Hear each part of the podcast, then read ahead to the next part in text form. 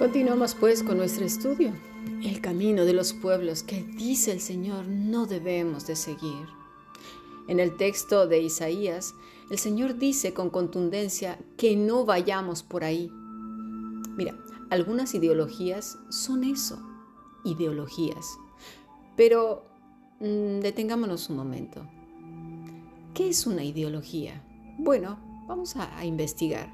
Es un conjunto de ideas fundamentales que caracteriza el pensamiento de una persona, una, o colectividad o época de un movimiento cultural, religioso o político. Vamos a analizar.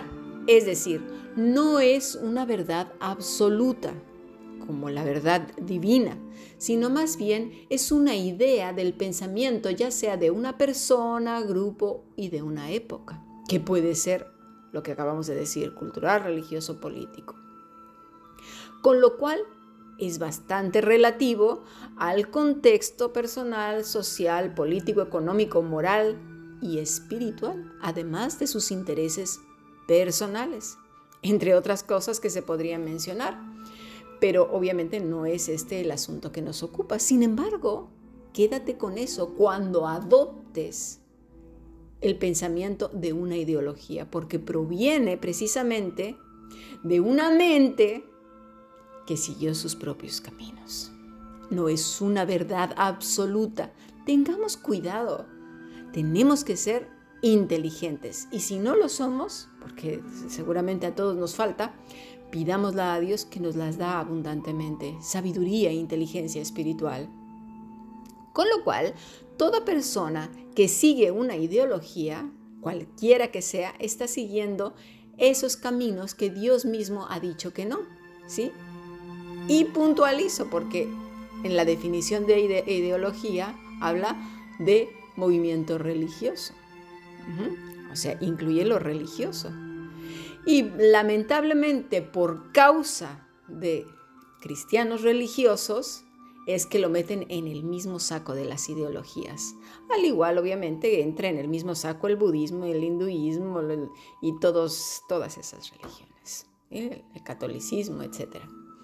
Y bueno, la política y ya sabemos más o menos cómo están las cosas hoy en día.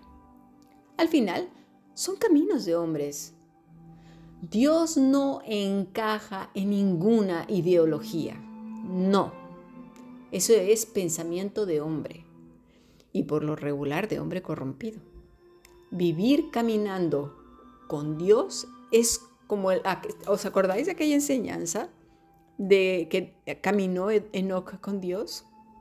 ¿Fue menos él más Dios? Porque caminar con Dios no es una ideología, es una vida.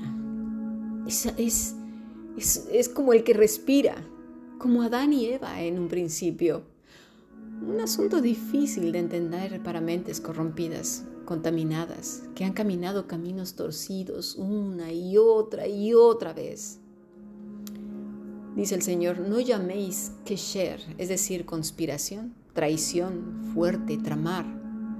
No te quedes Arats, asombrado, azorado, desalentado, desmayar, quebrantar, temer. A veces podemos dar la apariencia de que todo está bien, pero por dentro el corazón está desalentado, desmayando. Necesitamos, antes de asustarnos en gran manera, hacer un alto. Mira, es verdad que cuando nos llegan ciertas noticias nuestros cuerpos pueden estremecerse ante la sorpresa, ante los ejércitos, ante el poder de las gentes que presumen, ¿verdad? Todo lo que tienen, eh, el poder político o, el poder, no sé, judicial. Eso también puede ser a lo mejor el mismo banco, tantas cosas. Pero el mundo ya teme. Eso es lo que saben hacer las gentes. Lo que estábamos acostumbrados tú y yo antes de conocer al Señor. Estábamos en tinieblas, vivíamos con miedo. Un hijo de Dios no, no puede ser esa su condición. Dice, no te amedrentes ni te maravilles de las cosas que ellos temen. No, no hagas reverencia. E, eso es lo que está diciendo el Señor. ¿Que es normal que en un momento dado nos sorprendamos? Sí. Sí, ya, ya hemos hablado acerca de las emociones. No quiere decir que seas una tabla. Nos podemos emocionar. Pero lo que no puede ser es mantenernos en el miedo, en el espanto, en el ay, ¿qué va a pasar? Ay, ay, ay, ay, temiendo de la gente continuamente. Los hacemos tan grandes y a Dios tan pequeño. Muchas veces la voz del Señor ha quedado en la lejanía, tan lejana como esa generación que abandonó al Dios Todopoderoso desde el tiempo del Génesis, que no reconoce su voz entre tantas voces, que se pierde entre los susurros del espanto, de la angustia, de la acusación, del menosprecio, de la culpa, ¿verdad? De por qué lo hice, por qué, por qué, y bueno, si yo hubiera hecho, si hubiera aquello, hubiera contestado, hubiera dicho. El miedo, el desprecio, la religiosidad, y qué decir del orgullo, arrogancia, la tristeza, la amargura, la melancolía, el llorar y el decir y bueno, ¿y qué va a pasar? Es que es que es que ellos son demasiados.